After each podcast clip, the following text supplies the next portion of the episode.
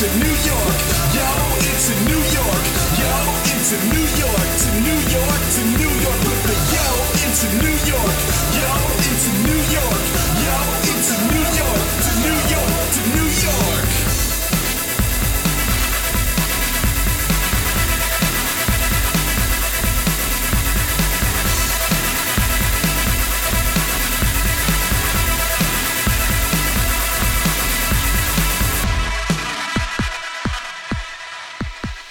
And welcome to Crash Chords Autographs. Today, Matt welcomes Kita St. Cyr, a burlesque performer, producer, fire spinner, fire eater, Renaissance Fair performer, and actor hailing from New York City.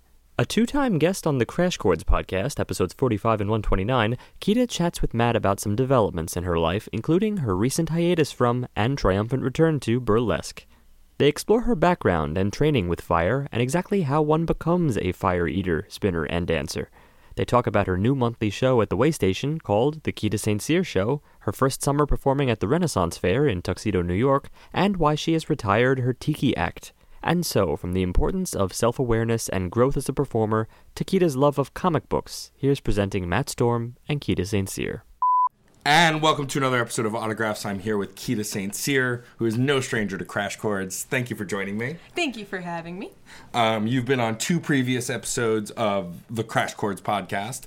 Um, the first episode you brought Taboo, which was a bizarre review to say the least, um, based on some of the stuff that you actually used in your burlesque acts. Um, and then you brought us something you were a fan of, um, which was K-pop. Um, uh, to uh, to anyone, it's pronounced right. Yeah, 21. Or 21. Like the number 21. and uh, which we reviewed, and we all actually found a lot that we liked in it, considering it was somewhat f- foreign to us, especially Steve, who had no idea what to do with it. I like that he turned it into a concept album, though. yeah, which like none of us saw coming, but actually made a lot of sense, all things considered. It really did.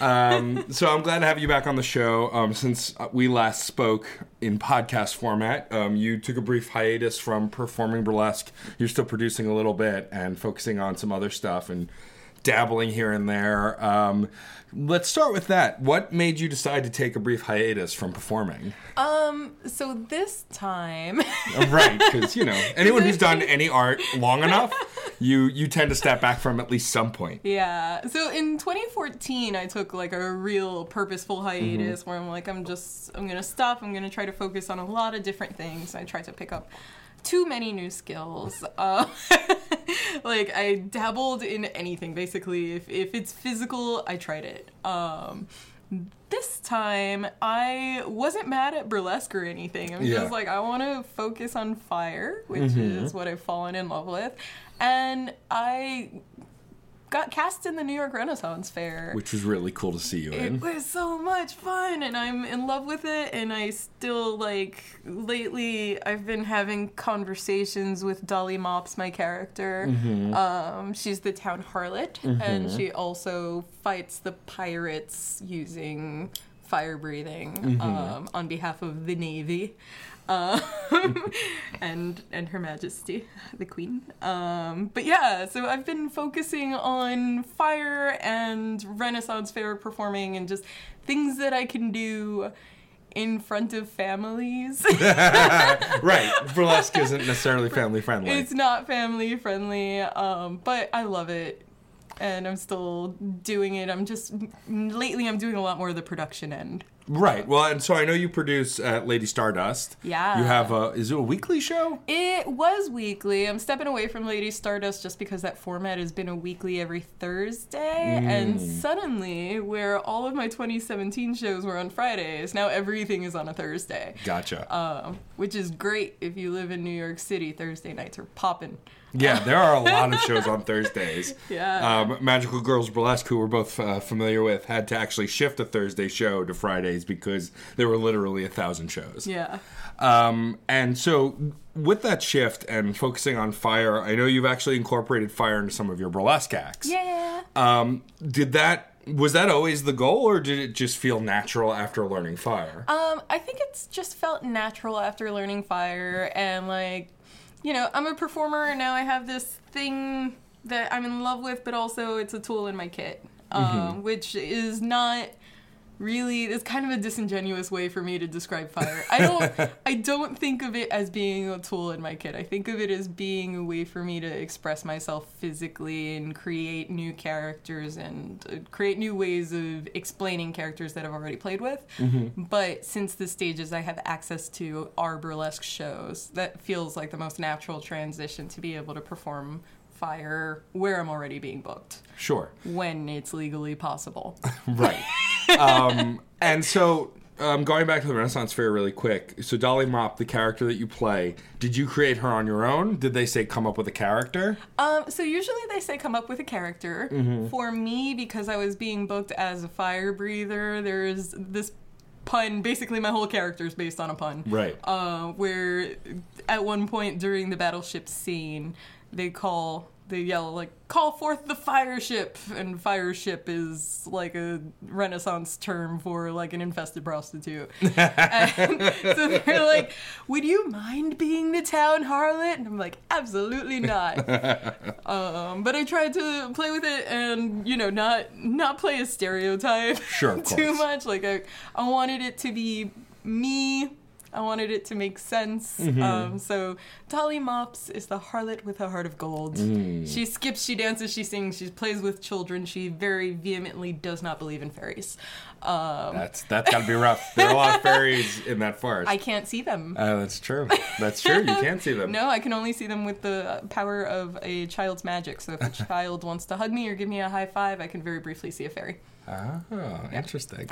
um, and so, um, did you audition for the Ren Fair? Is I that how you got the gig? Yeah, I auditioned as a fairy. Mm-hmm. Uh, I had purple hair at the time, Right. and I knew that if I was going to audition, I would have to make an honest effort to cover my tattoos. It's not really physically possible, but I'd have to make an effort, and I would have to dye my hair a color that occurs in nature. Right. Um, I didn't want to dye my hair a color that occurs in nature, so I was like, fairies can have colorful hair. I'm gonna go as a fairy. So even though it's not a costumed call, Yeah. I showed up in costume as a fairy. Um, I made myself these big metal like elf ear things. I did a dance with some silk fans. My ears fell off. It was dramatic. Um, and then I sang a song from I'll Say She Is, which is the uh, Marx Brothers revival musical that I was in in 2012. Was it that long ago? Yeah, Melody Jane was in that too, She right? was the lead, and I was part of the ensemble. oh, that's awesome. Uh, yeah, it was so much fun. Um, so I sang a song from that for my audition, and they're like, "All right, so like, tell us about you." And I'm like, "I really want to be a fairy, and I breathe fire." and they're like, "Okay." um, and I definitely said some other things. I don't know what, but basically, I opened my mouth, and they're like, "You're not gonna be a fairy. You're gonna fairies." Don't talk; they communicate through sign language um, and I'm a smartass, so Yeah. they need to have me somewhere that I can speak to people and preferably be a little raunchy. So Sure. yeah, so I did that. That's amazing. That's really cool. yeah. And did you ever? Did you always have an interest in the Renaissance Fair, or is it something that you kind of just discovered? I, I liked the idea of it. I went to it once when I was in high school, and you know Mm-hmm. The the the one that you're working at, the, Tuxedo. Yeah, the one up in Tuxedo. I went to it once in high school and liked it, but I think I was still in that age where you're too cool for everything. and then last summer, not this past summer, the summer before that, um, it was my sister's 30th birthday, and I wanted to do something silly for her. So we all got together and piled into a van and went to the Ren Fair. And I was like, I live here now. That's it. I'm here. this is where I live. Just keep me. Um, and I obsessed about it and I talked about it online nonstop. And people were like, okay, relax, here, meet these people. They will Right. help you. Well, the funny thing is, it's, there's this weird under circle of New York that are Ren Fair people because my wife used to work at the Ren Fair both here in New York and in Arizona, and I think the one in LA maybe also or California. But then there were groups of her friends that I met that also worked the Ren Fair that I didn't know, like Three Pints Shy and that group.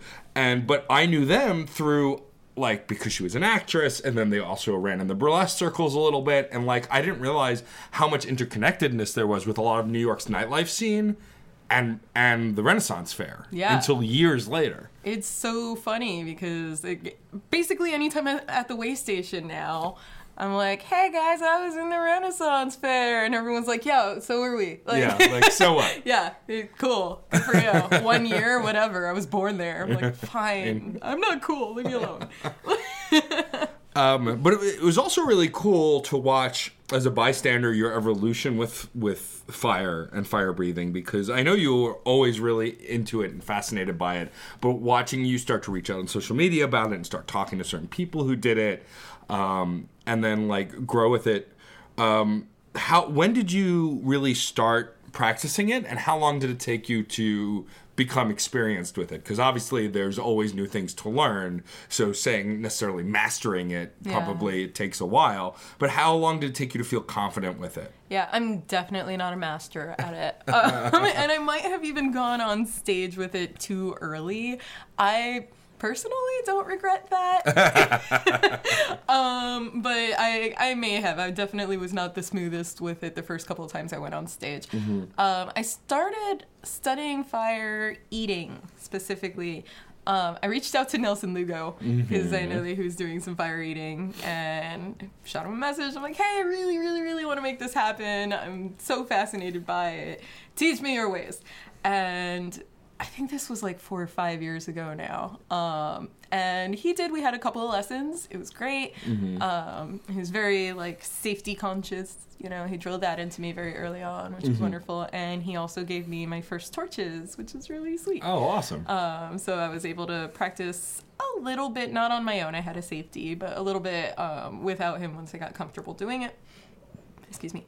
Um, and then I started studying with Patrick at Coney Island. Um, and he is probably one of the best fire performers in the world, um, which he would hate me saying, but it's true. Um, and he teaches at the Coney Island Sideshow School also. He's just so smooth and fantastic, and I still workshop with him every once in a while. He's still trying to drill some good habits into my head of making sure that I am very intentful and theatrical in all of my movements because I am every other moment of my life. I should also be when there's fire. Right. You know, it's fire and it's beautiful and it, it's still a prop. Um, then after I was studying with Patrick for a little while, I discovered the Floasis, which anyone listening definitely check out the Floasis if you're interested in studying fire or fire spinning or juggling or any kind of circus stuff. Um, and they're great. They have regular fire spinning classes. Fire eating classes are a little bit more hard to come by there. So I started studying fire fans there, and mm, I went to Wildfire, which is a retreat, which is amazing. It's like a weekend where you go camping, and it's all just workshops. The I feel entire like I've heard about that before. a lot of hippy dippy fire people are like and it's very nerdy it's like it's our people Right, sure. yeah um and it's great because it's very like community oriented so you go and you take these fire workshops but also like if you're there you're volunteering to make the event happen. Sure. so you're making breakfast in the morning or you're like fire safety in the evening for the spin jam. You you have a role no matter what. Um, which is a great way to build community and meet new people.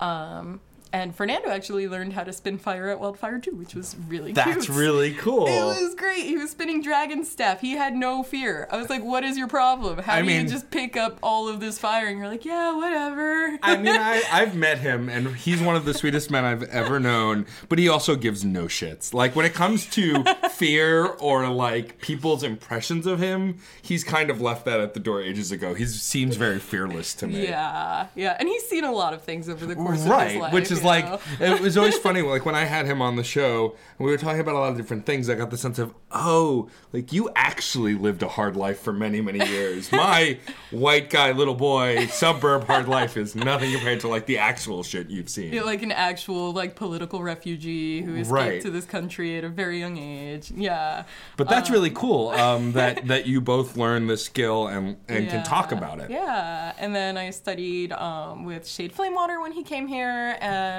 finally I got the courage to mix my two worlds of burlesque and fire and reach out to Satan's Angel, which was terrifying. um, Satan's Angel was a burlesque performer in the 50s and 60s, Mm-hmm. and she was the person who perfected fire tassel spinning. She's the mother of that art form. She's the queen of the fire tassel. And she only teaches one person per area Oh wow.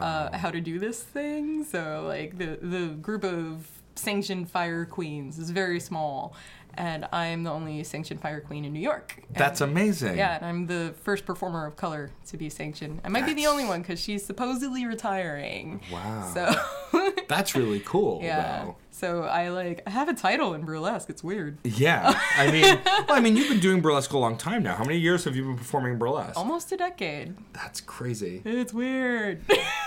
Did you ever foresee like I I was talking to, I've talked to many burlesque performers Victor Devon and Nasty Canasta let me get those names I dropped um, but like all these performers I've talked to have been doing it a while are always astonished at how long it's been and even me like being a DJ in the business for 6 or 7 years now and only starting to host within the last year or so it just seems weird to me like it's this weird time warp of both it feels like it's not been that long and i feel like i've been doing it forever Yeah. do you know what i'm talking about Yeah, absolutely. It's really funny because I, I talk about things like I'll Say She Is or Mm-hmm. like every once in a while someone will bring up Rhinestone Follies and I'm like, that was a million years ago. Mm-hmm. yeah But it, you know, maybe it wasn't that long ago. Only eight years. but i also know that since we last spoke also you've been hosting more too Yeah. like especially you have a show that you're doing at, at the way station with Wasabassco yeah, the Kita St. Cyr show because Catchy I, title. I am all about subtlety and being modest. Oh, totally. but like, I remember the first time I saw you host. I mean, I always knew you as a charismatic person because I've known you for a long time.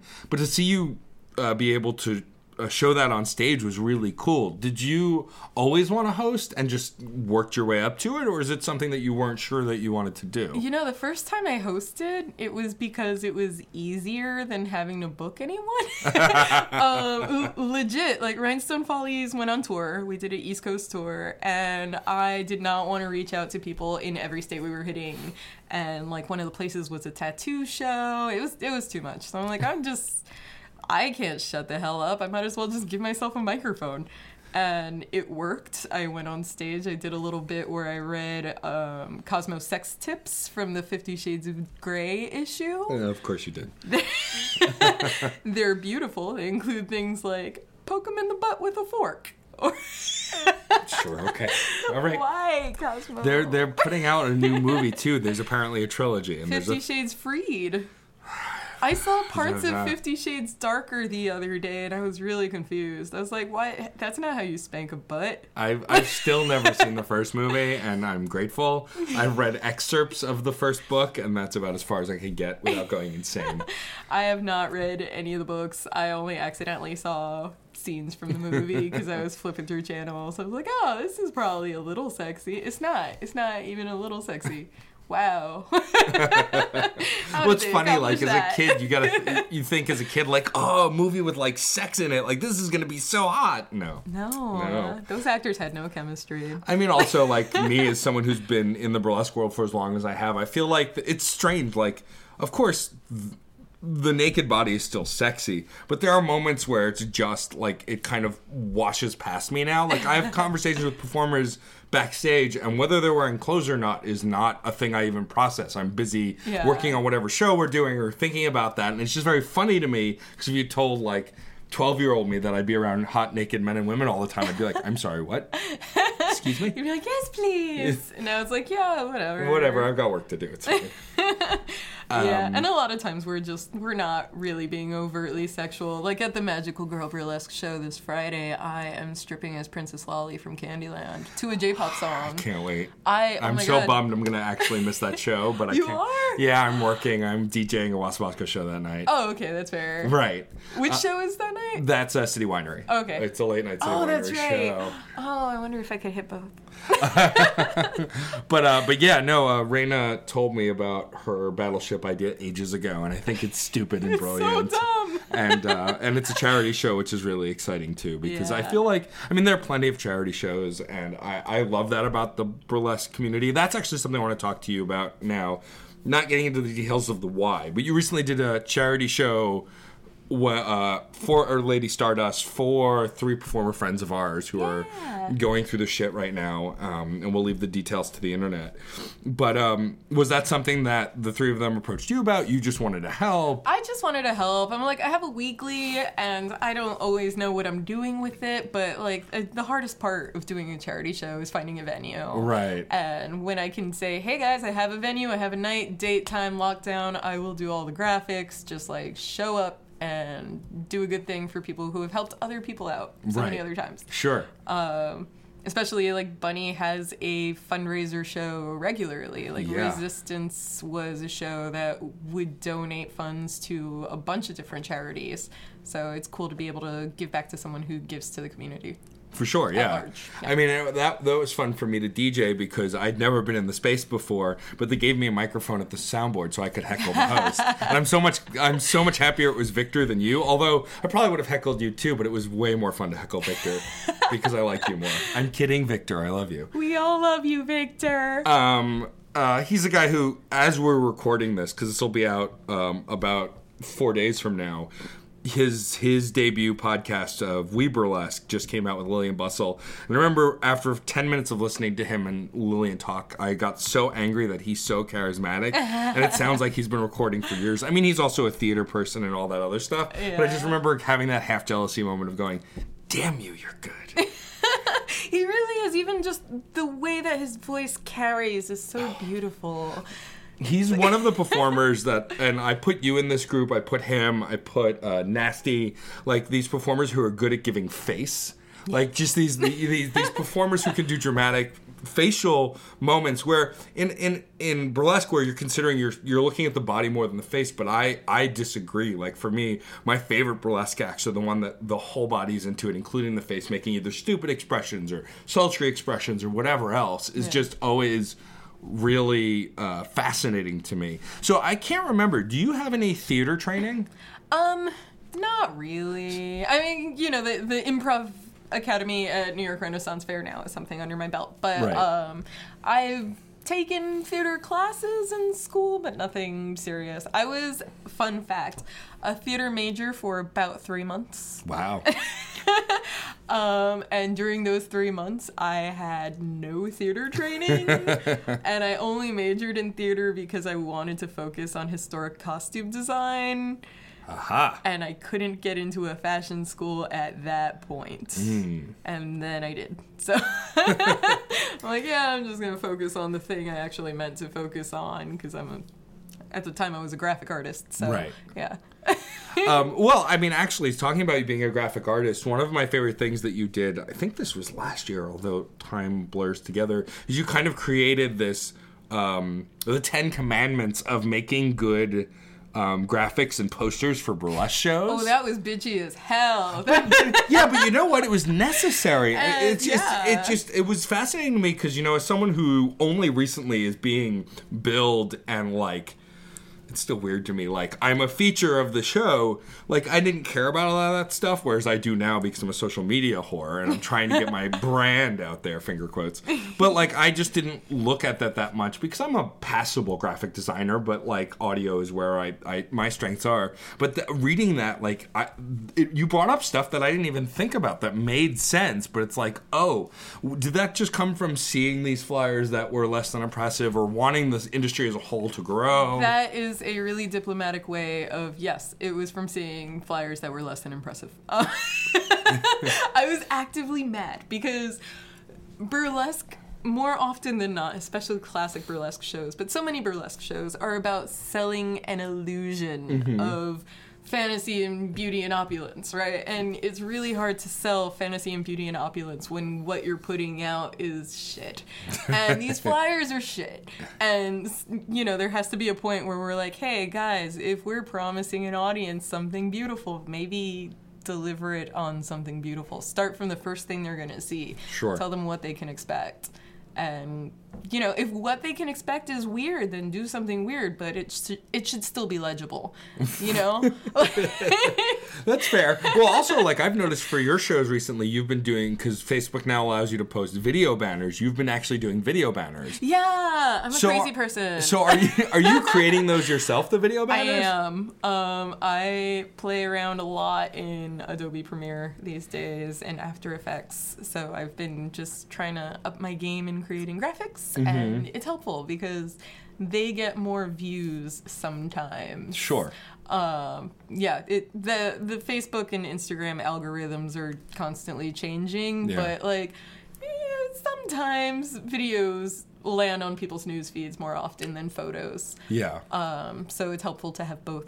And it's just really cool to comb through everybody's videos and be like, oh yeah, that little hip bump you did was great. I'm gonna borrow that three seconds from that video in order to make my 30 second promo and maybe like boost it and make it like a little commercial.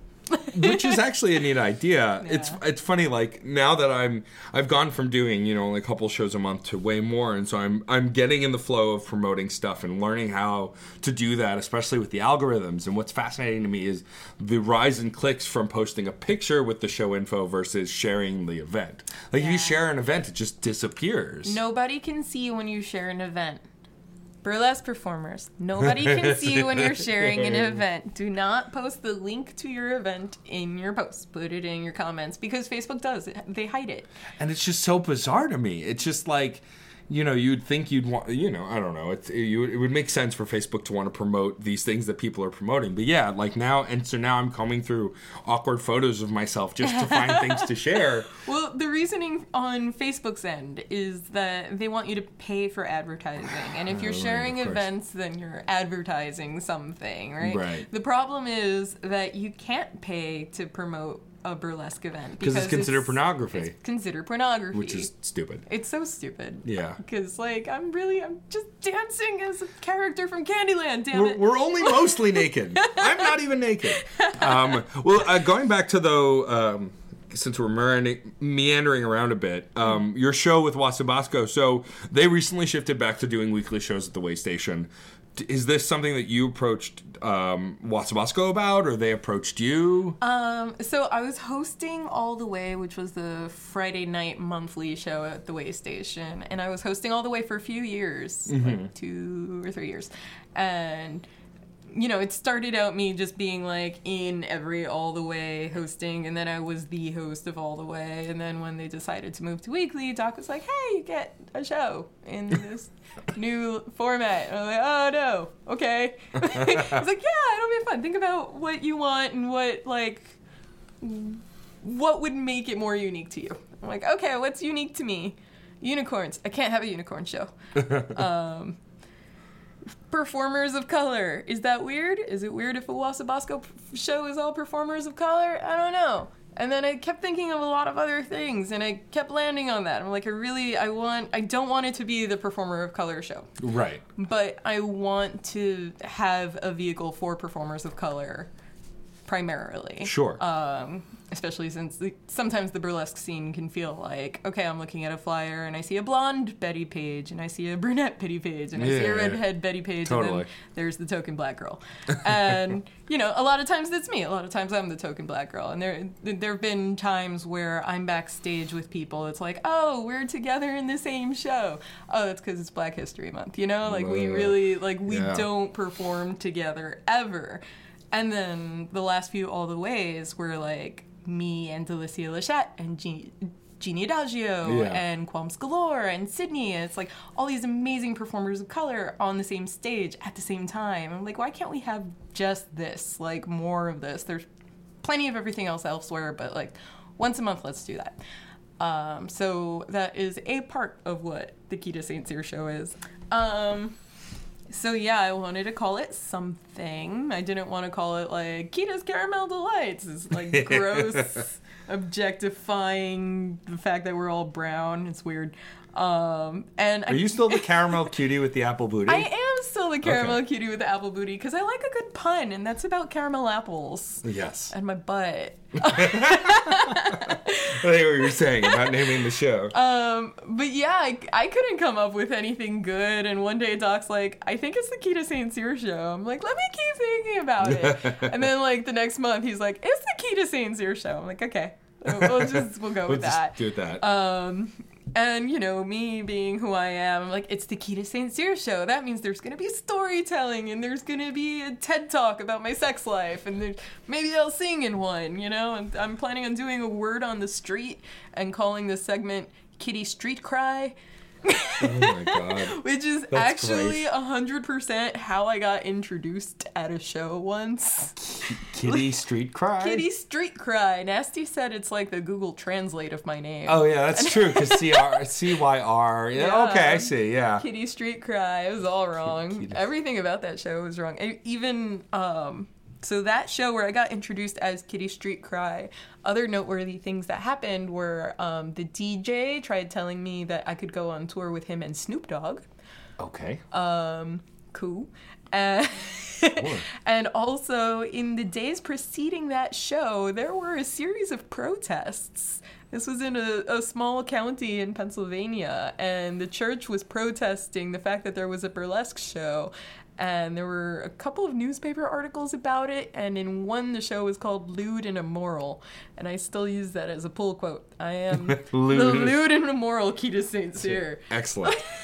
uh, that that's interesting. Yeah, the, the burlesque industry is not without controversy, to say the least. Yeah. Um, and I don't want to get into too much of it because I don't. I, I I hate finger pointing. It's just it's not helpful. But but it's all. No, I'm kidding. but but I've also tried like I got into surprisingly deep, not surprisingly deep because she's not deep, but just for me to go down that rabbit hole with Evelyn when she was on the show. We talked about the slipper room debacle and all of that nonsense. Yeah. You know, and of course, if I'm going to talk about any of that stuff, like as a straight presenting white guy, I like to have a person who can speak to it more than my experience, which would definitely not be the same. But like, I feel like also like talking about you producing the show and having a place for people of color and you know producing in general. I've learned a lot just starting to barely do some producing with Magical Girl Burlesque. Do you find producing in the current burlesque community harder, easier, constantly changing? I don't think about the burlesque community, so I don't know. Like, Okay. like, and that's that's a little like I don't know her, um, and that's on purpose. Like, I think that there are a lot of aspects about burlesque that point to it having a serious problem with race and a serious problem with discussing race like grown-ups and without it turning into a well what about love and what about empowerment and it's like Yeah. yeah love and empowerment means like not punching down Yeah. and recognizing where privileges exist Sure, of course. Um so like when i think about like i'm not the producer of the Kita St. Cyr show i'm a i have some creative direction in it okay. i have a a lot of creative direction, like surprisingly for a Wasabassco So for show. for example, are you uh-huh. booking the the the performers for that show? Mm, Doc and I talk about who I would like to have, and he reaches out to performers, and some Gotcha. of them are like regular Wasabassco people, and some of them are people who I just really enjoy and don't think they get enough time on stage. That's and I know awesome. like Doc hasn't seen them yet, and Yeah. they're really talented, so That's great. yeah, we're trying to mix it up a little bit. Um, but yeah. Well, I mean, but that's good though that you feel like you can kind of almost step away from it and just engage in the art the way you want to, you know, and and continue to push up and promote and not punch down. I think it's it's really hard. A lot of burlesque shows, you know, don't either don't want to book newbies because you know they're afraid of them not being any good, or people of color because they have an image, finger quotes, like Yeah. it's and it's just. I'm glad that you, after all these years that you've been doing burlesque, that you feel like, and have, you know, you're in this place where you're like, fuck it, I'm just gonna do what I want to do, more or less. Like we're we're not booking newbies per se for the Right. St. Cyr show. We're Sure. just booking people who aren't regulars in Wasabassco Productions. Sure. Mm-hmm. Um, but they perform elsewhere, and they're like immensely talented. Um, I'm not anti newbie. I love newbies. Sure. I love them. They're so fun. They're not. They haven't been tainted by it all yet. I know, they don't right? have the the like. I have to look like this. I have to be Dita. You know. And they can they can go on stage and feel music and have fun, and I enjoy that. Is it Um, bad that like if I'm talking about burlesque, burlesque, and someone like off to the side goes, "Oh, I love Dita Von Teese," I just write them off. like, and I love Dita; she's beautiful, whatever. But like, I just, when that's the go-to, it's like, or oh, I love that movie. Uh, I mean, they both of those things have their place. Like Sure, Dita's right. great, and she like burlesque would not be a household name without her. of course. Um, the movie was. I thought it was fun. it wasn't good, but it was, was- fun. That's a that's a very kind and fair way of uh, uh, rating that movie. no, I really enjoyed it. I think Christina Aguilera was beautiful. I think Cher is without flaw. That's fair. I mean, she is. Yeah. She's pretty much gonna live forever now. Yeah. Like um, it's just Stanley Tucci was asleep during that movie, but that's okay because he earned it. that's fine. He's he's asleep in a lot of movies, but he's still charming, so it's fine. Yeah, he earned that shit. Whatever. the rest of us have to try. Yeah. Um, that's true. Yeah, but yeah, no, you know, burlesque is a lot of things to a lot of people, and I think that that's part of why I don't really look at what else is happening in burlesque when I think about a show because it's like it, the slipper room can do whatever the hell they want, you know, Yeah. and they do. They, they continue to have great performers, Sure. despite being run by a racist. Right. Uh, whatever. I'm sorry. Oh, you have nothing to apologize for. There are no, there's no love lost between me and the slipper room. I, love some of the performers who perform there. I'm a little I am- confused by it. I think that there's more than enough opportunity in the burlesque scene. I That's what confuses me. Yeah, and I think that if we all could once again have conversations Like adults. like grown-ups that don't devolve into you're bullying me because we're not four years old, um, that we could have conversations about fair pay and burlesque, and we wouldn't have to rely on doing shows with people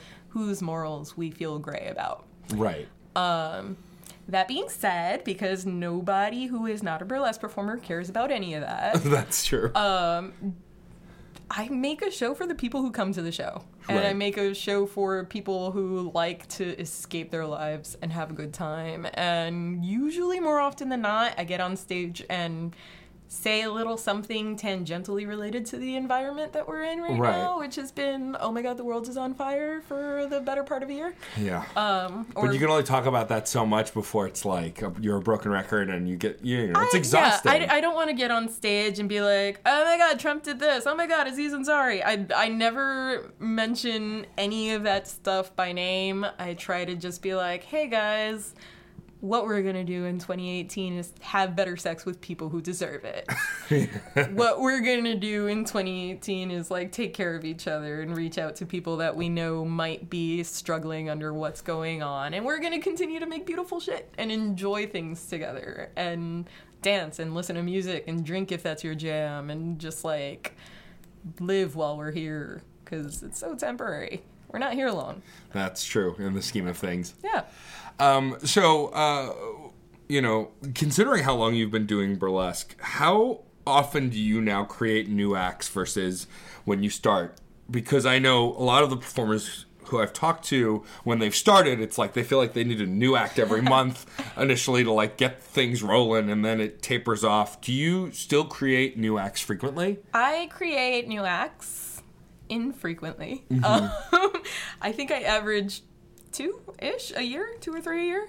Um, and it's very, for the last few years, it's been very purposeful, you know? Mm-hmm. Um, a couple years ago, I started making, I started I, a sketchbook. Yeah. Like, what? What is this word of this thing I've had in my head word. literally my entire life?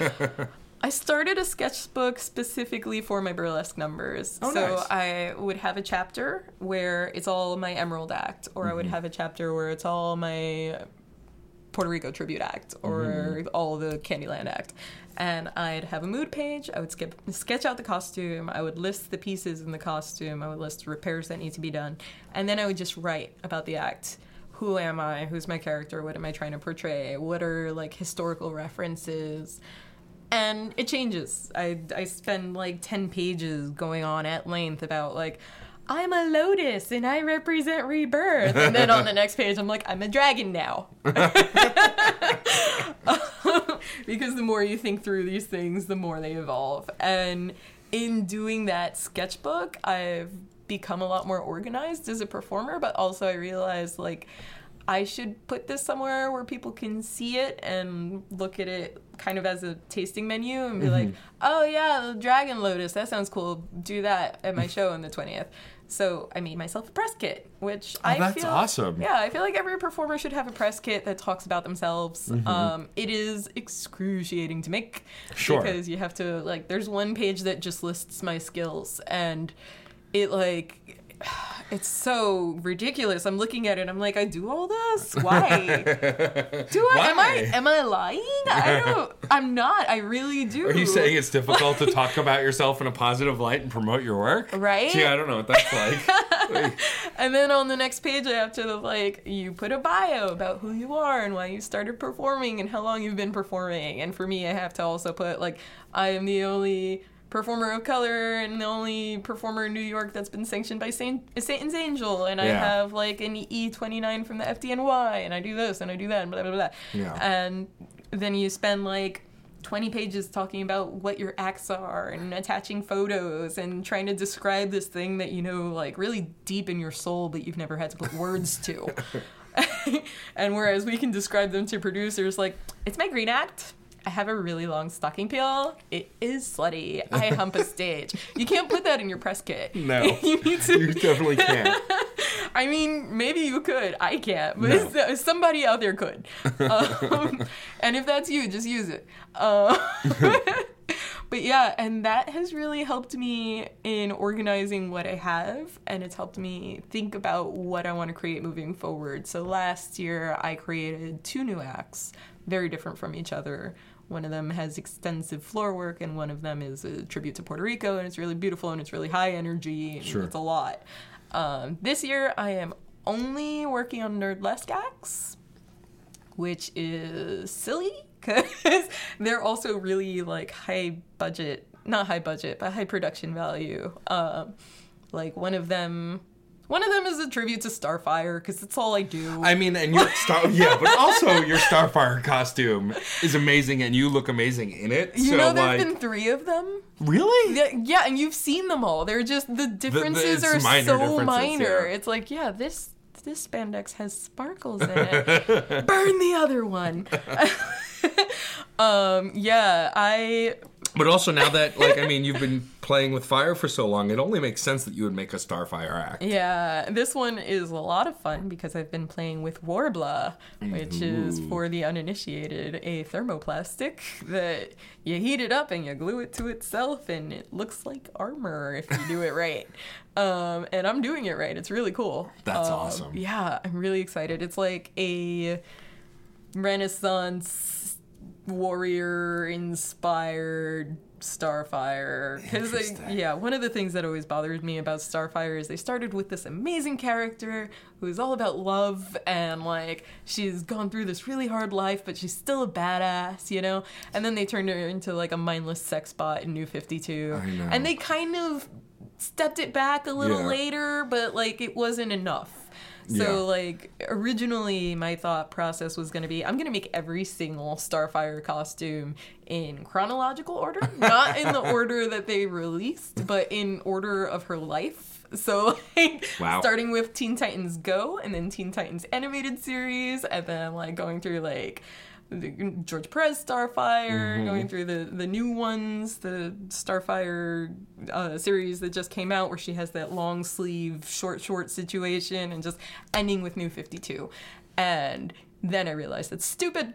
Uh, it, it, spandex doesn't work like that in real life, and I will never stop sewing. And you know what I really want is to empower Starfire. So I'm looking a lot at 1985 Starfire.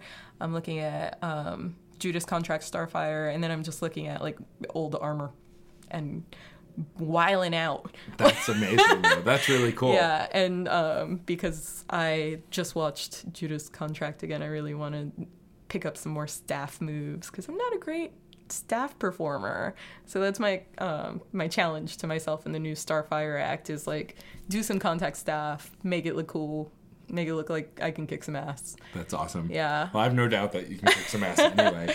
But but this leads me to believe that you have some deep cut comic book feels as well. Apparently, No, not you. So is Starfire your favorite comic book character? Starfire is my favorite comic book character. She's the one I relate to the most. Like, Gee, I can't imagine why.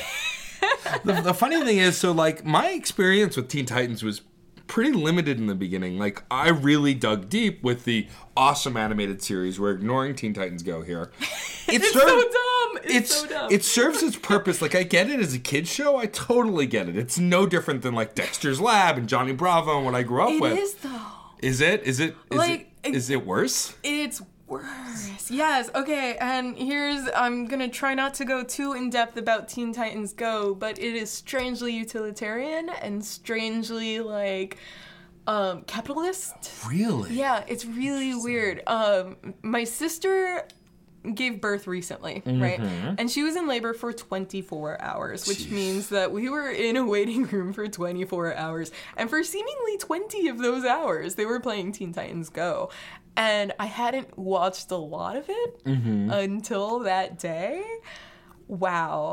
it's like they're priming children to be just consumers. And you know, that's what all these kids shows are now. That's what My Little Pony is. Definitely, even though bronies don't want to admit it, it, it Hasbro is just trying to we sell were kids toys. too. Like I mean, the, the Transformers was a toy before it was a cartoon. Yeah. the cartoon was essentially to sell the toys. So Yeah. you know, you know. But uh, but Teen Titans Go is not that. They're not trying to sell that toy. They're trying to sell everything. They're trying to make you believe like you need to buy a new TV that you can sit in front of while eating the pizza that you purchased and like it's it's weird. It's such a weird show and it's so like the antithesis of the amazing animated series. Right, like that series was really great, and got like I was always a fan of Robin and Cyborg and Beast Boy, but I hadn't actually known the female characters that well, and they got you so in depth, especially with Raven and Starfire and their backstory and their families and like what they come from, which was great for me. And they like they focus on the other characters too, but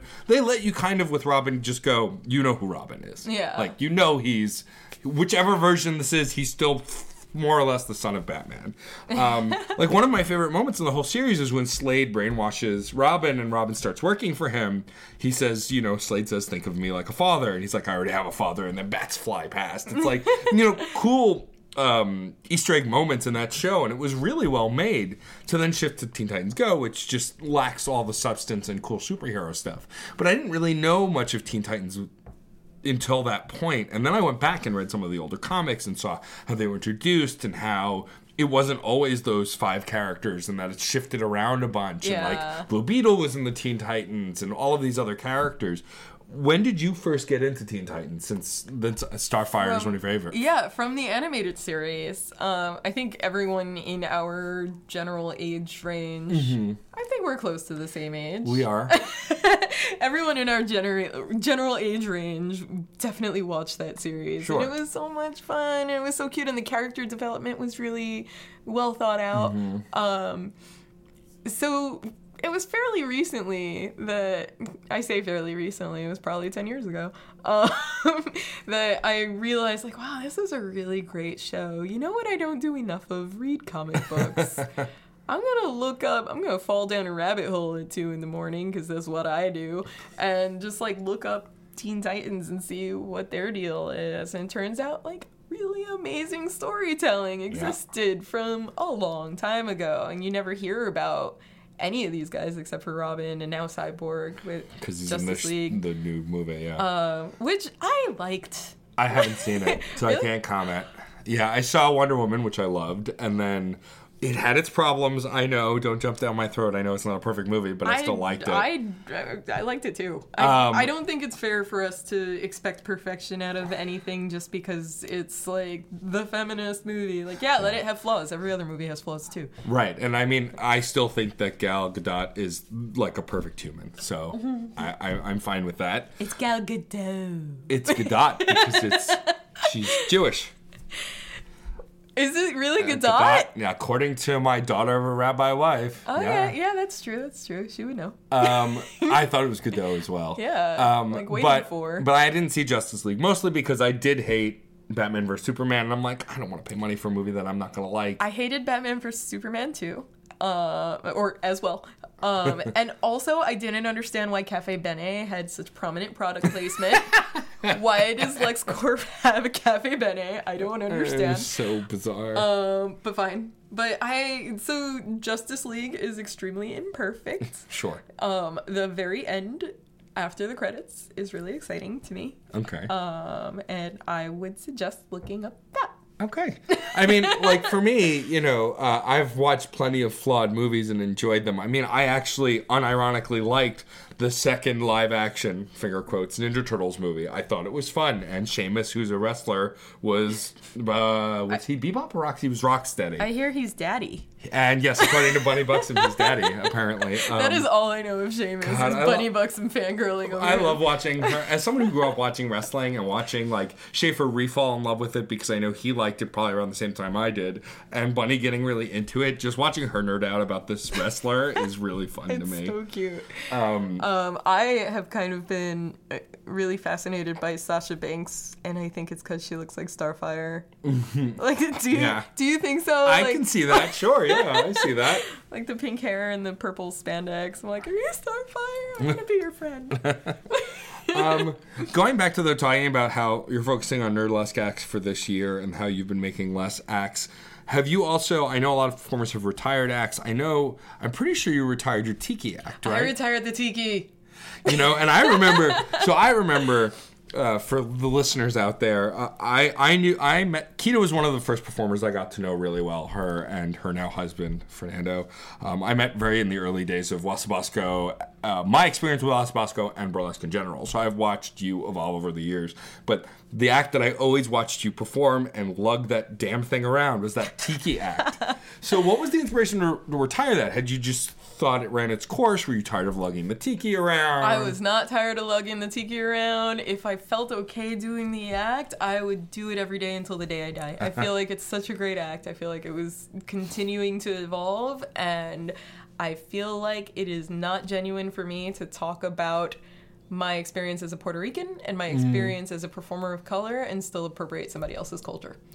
Gotcha. Yeah. That makes sense. Um, on its surface, like the pieces of the act are all so beautiful. Right. And my reasoning for sticking to exotica as a genre for as long as I have, um, I still believe in my reasoning, which was exotica as we know it in America or tiki culture or whatever you want to call it. Right. Um, was an amalgam of a lot of different things. Right. And that includes Latin culture as it was seen through the lens of Americans who were just starting to discover it. Um, and so a lot of Latin jazz was a part of that. Sure. And like any tiki bar you go to, one of the main drinks that's featured is a pina colada, which was invented in Puerto Rico. And I feel like that there is really not a whole lot of representation of my culture in the 1940s and 50s, which is the golden age of Hollywood glamour and burlesque Right. and that was what I could find to Right. latch on to. Um, the thing is, like, tikis are still like kind of bastardized versions of Polynesian gods, Right. And specifically, that is not a part of my culture. There are statues and heads that are Puerto Rican, but like, it's too much of a stretch. It's not worth justifying, and especially to an audience that doesn't understand the difference. Sure. Um, I think this is the first time I'm actually talking about and explaining it out loud to anyone. Sure, but I mean, but that makes sense. And honestly, like now that you talk about it that way, like it seems obvious to me. But you know, again, as a fan of burlesque, I kind of take it at face value. You know, I'll start to dissect as I see more of stuff. But with that act, it was always just Kita's doing her tiki act. That's all I thought of it as. Yeah. And so that's really interesting. But I think also really a mature way of stepping back from something that you know doesn't feel right. Like, and this is not the same thing, but that like growing up a gamer, there's language used on in online gaming that was inappropriate. Totally, yeah. Saying certain words and, and, and comparing certain acts to, you know, decimating your team and all that stuff. I'm not going to go into the details. Gamers know what I'm talking about. Yes. But like saying that language, like when I was younger, I didn't think anything of it. A, because when I was younger, I was lucky enough to have not experienced those things, but also didn't know a lot of people who did. Yeah. Then, of course, as I got older and started still using it, and people would call me, I'm like, oh, this is not okay. Yeah. But it's hard to know when you're you're focused on one thing in the arts to or in in everyday life to know what it reaches beyond. So the fact that you eventually realized that and decided to retire it in response, I think is really brilliant and forward thinking. Yeah, it. You know, like I am not a perfect human. Of course not. Nobody is. I, contrary to popular belief, of course. Um, but like, we all fuck up. I fuck up, and I think that the the Tiki Act is. I don't think of it as a fuck up. I think of it as like a misguided attempt to do something that can still end up being harmful. right.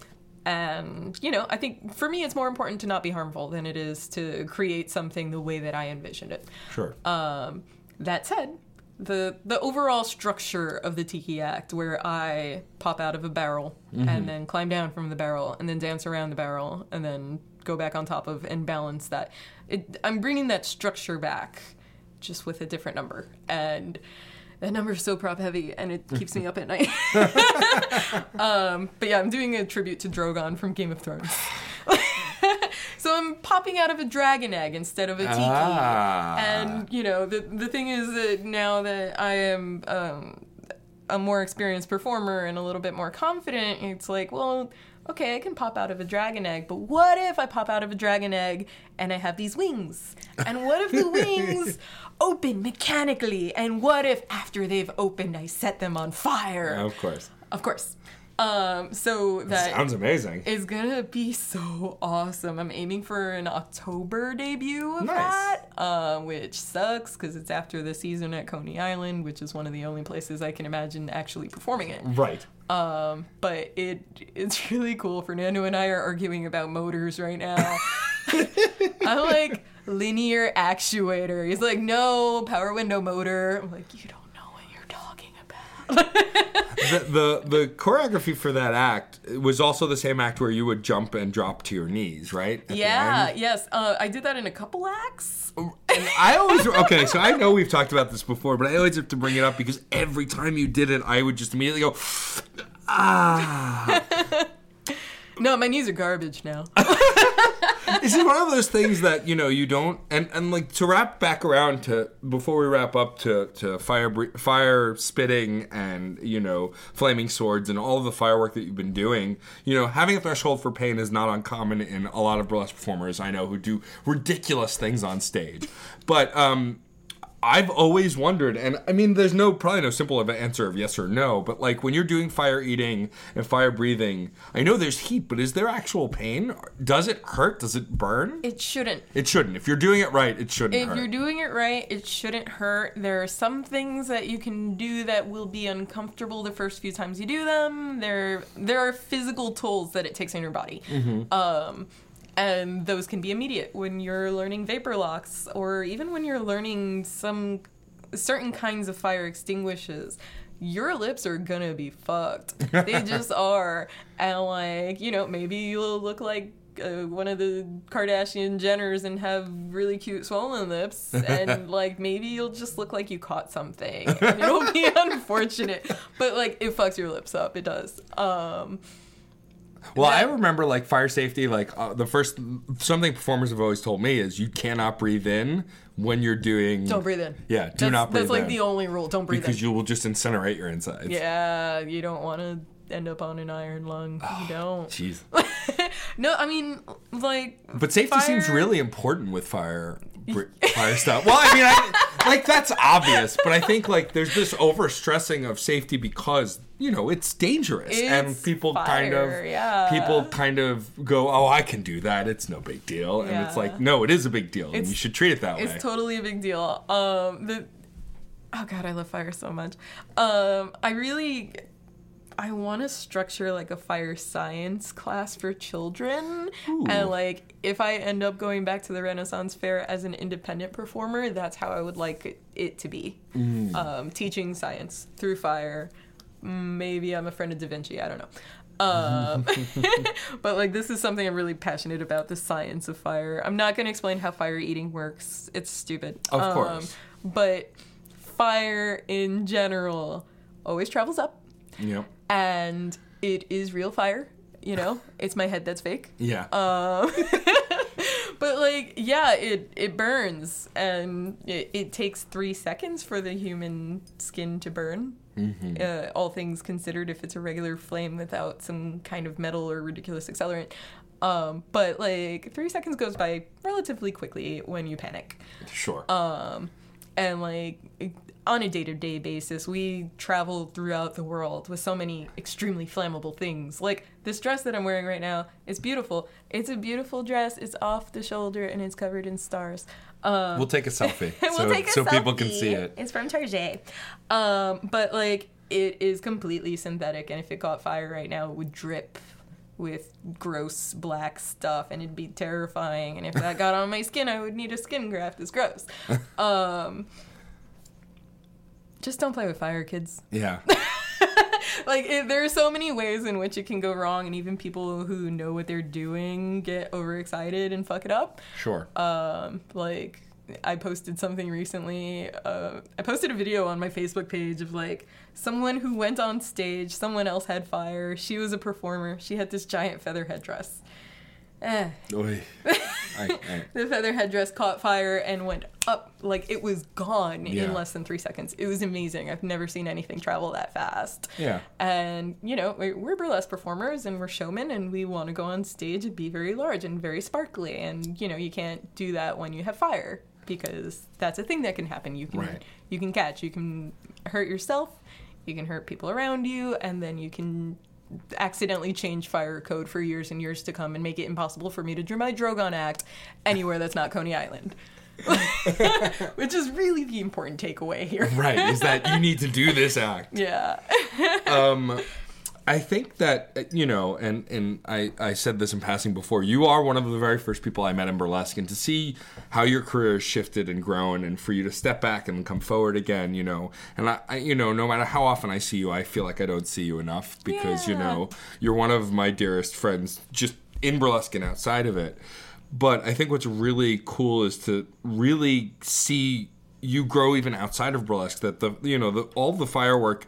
Yes, you're mixing it with burlesque now, but you just were interested in fire, interested in the Renaissance Fair, and the fact that you're mixing all of these things together and continuing to try to mix them together, I think, is really brilliant. Is there any trade or show related thing that you have not done that you want to work on next or learn next? yeah Of course, I knew there was an answer. That's why I oh, asked. Oh, you know, it's like mm, so it's really frustrating having a short attention span because while you want to work to perfect what you're doing, and I do work really hard to perfect what I'm doing, I also really, really, really want to do everything. um, my husband and I keep talking about doing a duet. Yay! I- About time. It's not this year. Um, it may not be next year, but we. He took a German wheel class recently. Oh, cool. and really enjoyed it. Um, he is claiming he needs to focus on conditioning first. I think that he is made of amazingly adorable lean muscle, and he'll be fine. Um, but I would love for us to do a German wheel and dragon staff duet eventually. That'd be really cool. Yeah, um, and that means me learning German wheel. Uh, we both spin a little dragon staff, and we're gonna keep practicing. Um, but yeah, that, that's that's my goal is to make some art with Fernando that's like big and like. I think it's funny because people don't expect for him to step on stage, but he's actually like. He's got personality. He's I very think- charismatic. Yeah, I think he could have some stage presence. I absolutely agree. I think that that's wonderful. First of all, I think that you know, couple artistic couples don't have to do art together, but when they can, it's really magical. Yeah. And so I'm excited to hear that you guys are working on something like that. It's it's a long way off. sure. Um, yeah. but, now I can bother him about it. I mean, I've also so many tangents in the episode, but, but but like I've talked to Scott Hazelton and Fern about all of us taking a boylesque class together. oh, yay. mostly just because I feel like if nothing else, it'll make me more confident about my body. Which I'm not that unconfident about. But like, I know I can move, and I know I could probably move well. I just, if I took a class, then I would feel better about it. Yeah. Um, I don't know that I would ever perform because I have my hands in so many different worlds, but I would definitely want to learn how to perform. I think just having that knowledge would give me confidence. Yeah, especially since you're burlesque adjacent. Yeah. More than burlesque adjacent. At this You're point, yeah. In burlesque. Yeah, I mean, if I burlesque learned how to do burlesque and took a burlesque boylesque class, I would probably perform at a show that I was hosting. Absolutely. Um, but it's not anything that like I have an end goal with. I just think if nothing else, it will definitely make me more comfortable on stage. I also want to take an improv class for the same reason Yeah. because I know that a lot of performers have done that and it's helped with their hosting and their performing. Yeah. Improv is so great. You're just playing. You're just getting out there and playing and like giving yourself permission to put something out and fail and continue to put things out there, which is a lot of what burlesque is too. Burlesque itself is not improv, but I definitely think there's an aspect of it when you're hosting. Sure. Yeah. I would agree. Yeah, totally. And I've learned that getting up on stage and like shedding my stage fright, but still like saying a joke and watching it not land at all and just like go over the entire audience's head. And I go, this isn't as terrifying as I thought it would be because I can just move on to the next thing. Yeah, exactly. And then also having that skill of like knowing when to pursue something and knowing when to leave it alone or oh, like oh, yeah, I've learned that too. Yeah, and like being generous with your partners and when you're a host, your partners are both the audience and your fellow performers. Yep. So that's take an improv class. It's fun. It's good. It's helpful. All right, I will. um, Kita St. Cyr, thank you for joining me. Hey, thank you for having me. Um, this was a long time coming. Um, uh, you know, you're a very close friend of mine, and I've loved everything we've done together from working in shows to being on the other podcast and now being on this one. So thank you. Um, the last thing I'll ask you to do is do our sign off, which I'm pretty sure you're familiar with. no, I forget everything. And of course, you forget everything. It's it's fine. It's music is life and life is good. I'd love for you to sign us off. Okay. Music is life and life is good. If you enjoyed these interviews, please subscribe to this and the Crash Chords podcast on iTunes, where you can also rate us and review us. You can also like us on Facebook, follow us on Twitter at Crash Chords Web, our Tumblr, and our YouTube channel. If you have any questions or comments, feel free to post in the comment area below each post. And keep the discussion going, because remember, music is life, and life is good.